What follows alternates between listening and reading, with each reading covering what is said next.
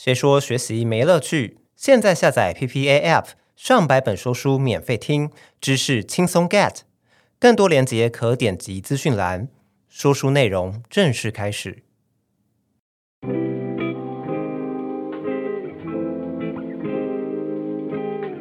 你有没有曾经为了想要追求财富自由，不想再被工作所困而钻研投资这件事，但是却反过来被投资给绑住了呢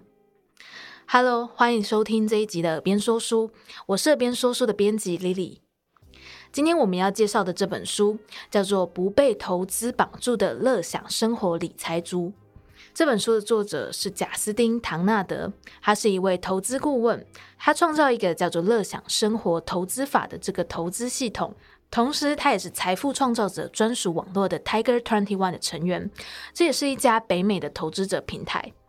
作者在书中强调，他在这本书所分享的是乐享生活理财族，而不是理财族的乐享生活哦。那这差别在哪里呢？接下来就用作者的转变来跟你分享乐享生活理财族的定义吧。在过去，作者的生活也是十分的忙碌，他必须要在早晨六七点就开固定的电话会议，然后在上班前前往健身房运动，因为这是他唯一能够锻炼身体的时间。等到了上班时间后，他就几乎不能停下来，会议和事情一个接一个来。下班之后呢，他虽然很想要回家跟家人一起吃饭，又时常需要顾及到业务的需求，没有办法跟家人共进晚餐。就算他把和家人相处放在第一位，但他经常脑袋里还是塞满工作的事情，难以将心思放在其他的活动上。他处在压力很大的状况，一直认为自己的工作完成进度永远都不够，然后觉得自己永远都可以做得更多，生怕错失了创造更多收入的机会，或者是很怕自己只要一休假回来，工作量就会更多。作者就深陷在一天工作十个小时，每周工作六天这样不断的循环，结果他最后失去的就是陪伴家人的时间。后来，作者意识到他必须要改变他的生活方式，可以和自己的价值观相符。所以，他现在不在上班前去健身房了，然后把这些时间拿来阅读、思考，还有写日记。就是因为作者认为信仰对他来说是非常重要的。好比说，作者也会花时间祷告跟去做礼拜，这些事情都可以为他的生活带来更坚定的信念。而因为有了这样的改变，等到家人睡醒之后，他就有时间可以陪伴他们。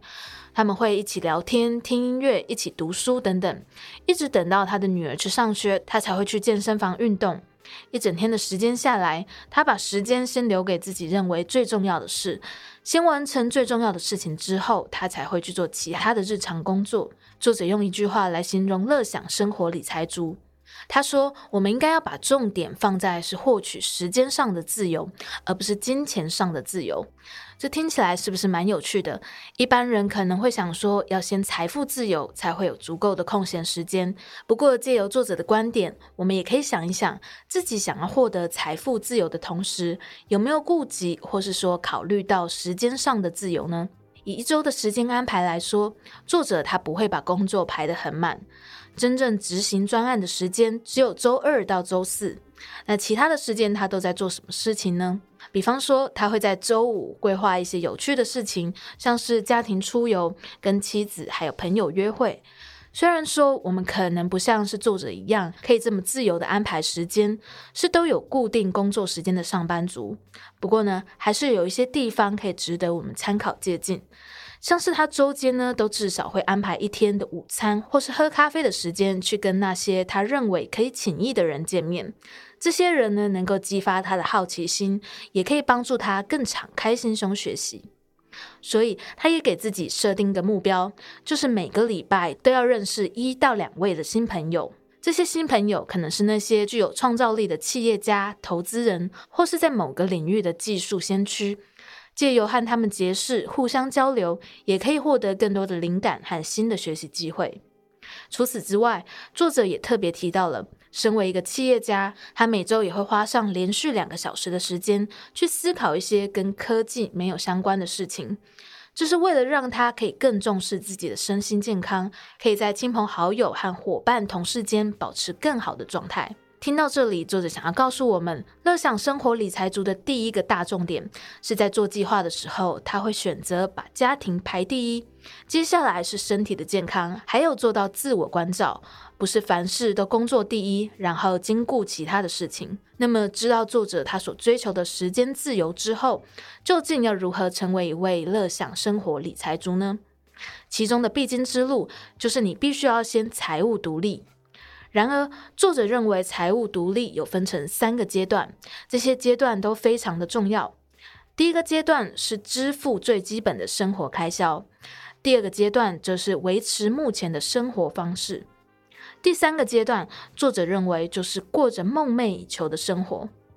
前面两个阶段，支付最基本的生活开销和维持目前的生活方式，是一般劳动者会有的生活心态。第三阶段与前面两个阶段的差异，你可能会好奇：哇，如果要达到第三个阶段，过着梦寐以求的生活，那到底是要赚到多少钱呢？事实上，作者认为，到了第三个阶段的重点，在于我们会开始要面对以及评估自己的心态。而这就会限制了我们对投资的看法，还有对待金钱的价值观。所以，如果你达到了第三个阶段，生活基础就是会建立在每个月的现金流，而不是年度的现金流。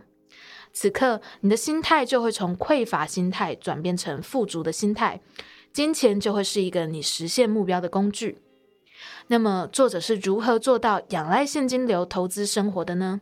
他指出，很多人在投资企业的时候，通常一般人就会选择购买股票，然后相信在未来会拿回来自己的钱。然而，这样的行为其实就是提供别人一笔没有期限的零利率贷款。除非呢，我们能够理解其中的交易结构，进而做出协商谈判，否则就会像是把投资当作是一场赌博。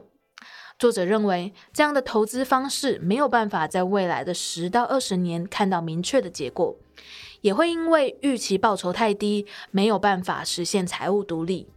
所以，作者他也不断强调，他希望能够产生现金流，这样不只能够让投资本金获得报酬，更要能在越短的时间内，越快能从中获取现金越好。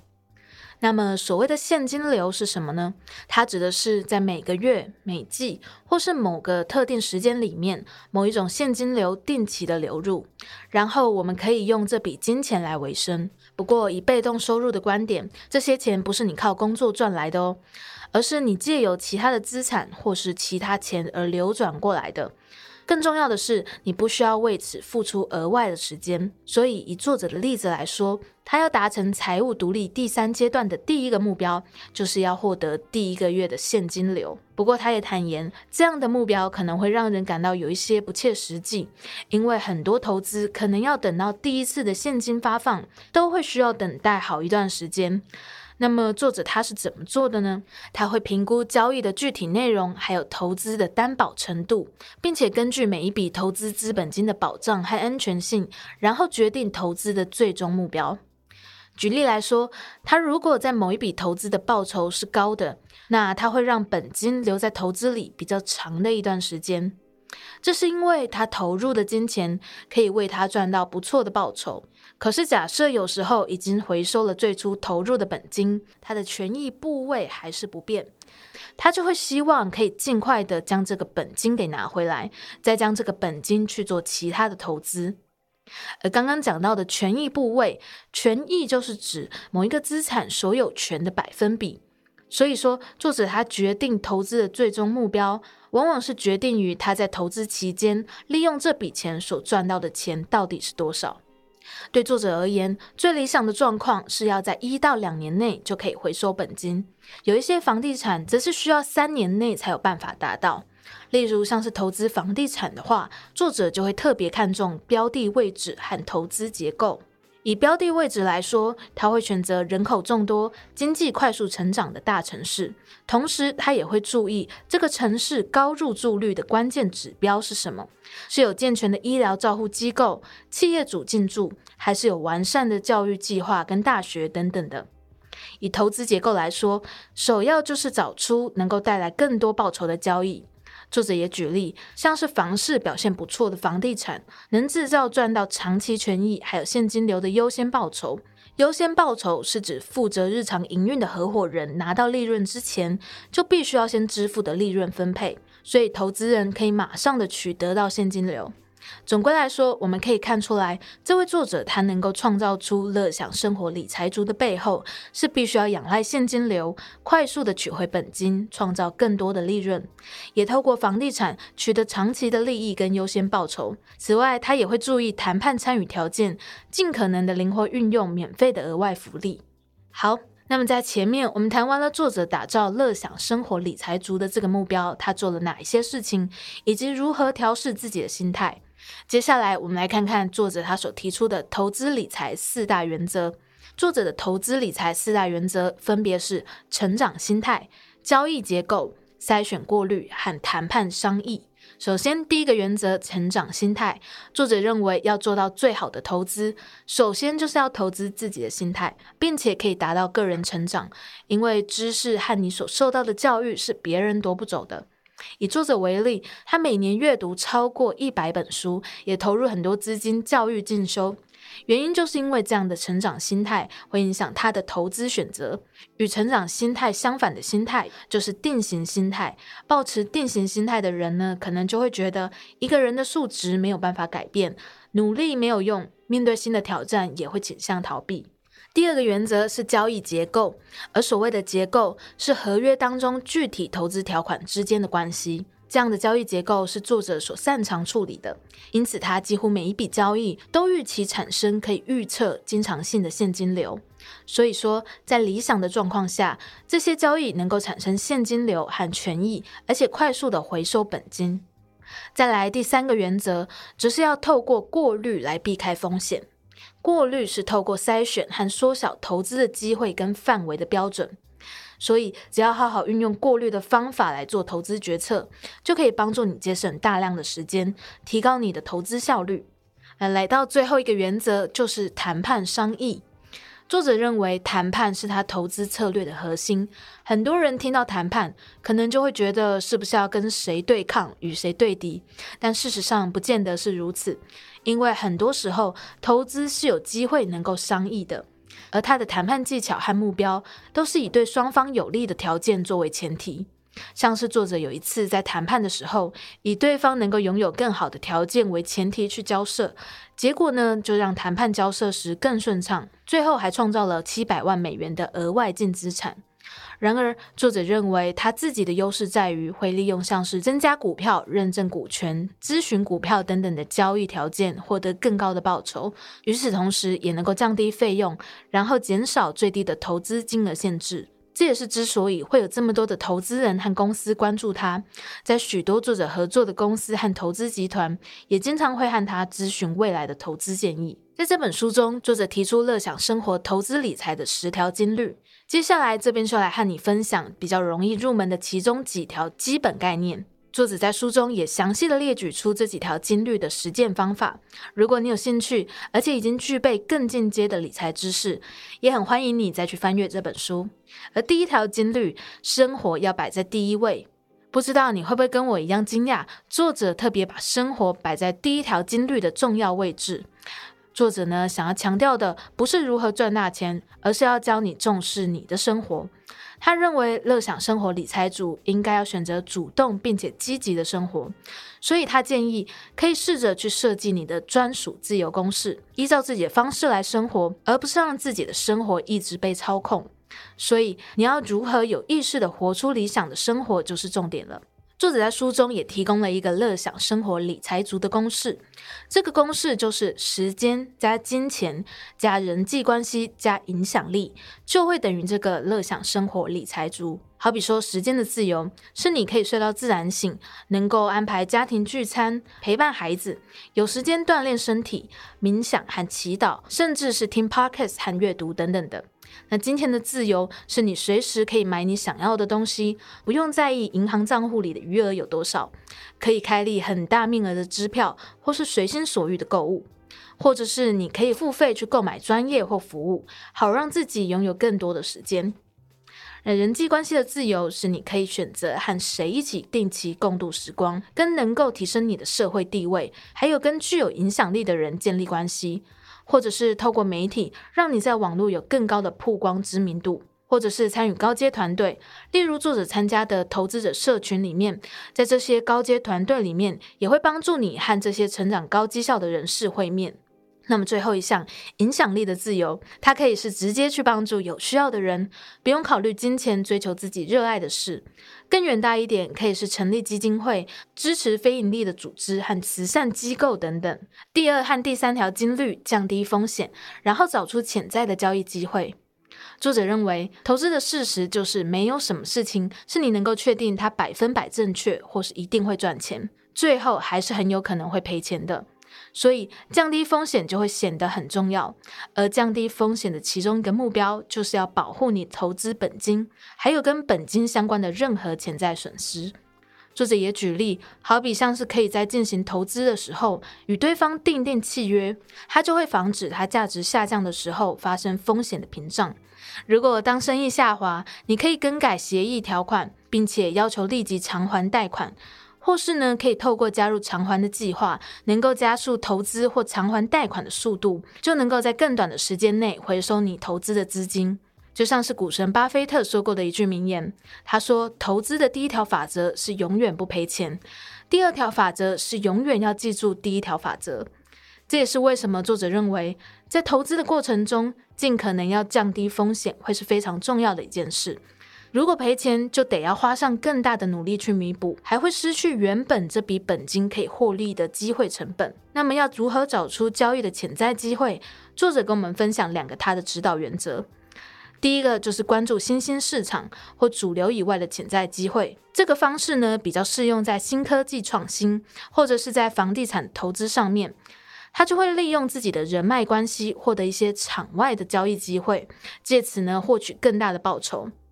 第二个指导原则就是要关注经济发展的趋势，掌握发展机会，像是可以特别关注电子商务领域正在产生的变化，或是从小小的迹象去发现源头客户的需求是什么。那么第四和第五条金律是尽快的拿回本金，立即创造现金流。这两条比较相关，所以就一起说明。在作者的理念当中，他认为金钱流通的速度是最大的重点。你想想，假设金钱流通的速度够快，那么每个月或每一季收到的现金流就可以拿回来再投资，或是你也可以拿回来你的本金之后再进行其他投资。这个其实也就是复利的概念。举例来说，你花五十万美金买一间房子，在两年之后呢，回收所有的钱，然后你再将这笔钱再去投资另一间房子。在这个时候，你还可以从上一间房子的权益中获利，如此循环下去。第六和第七条金律，寻找收入扩大的方法和优化交易，意思就是说，你能够透过协商取得到优先条款或是附带协议，借此呢就能增加潜在的利润。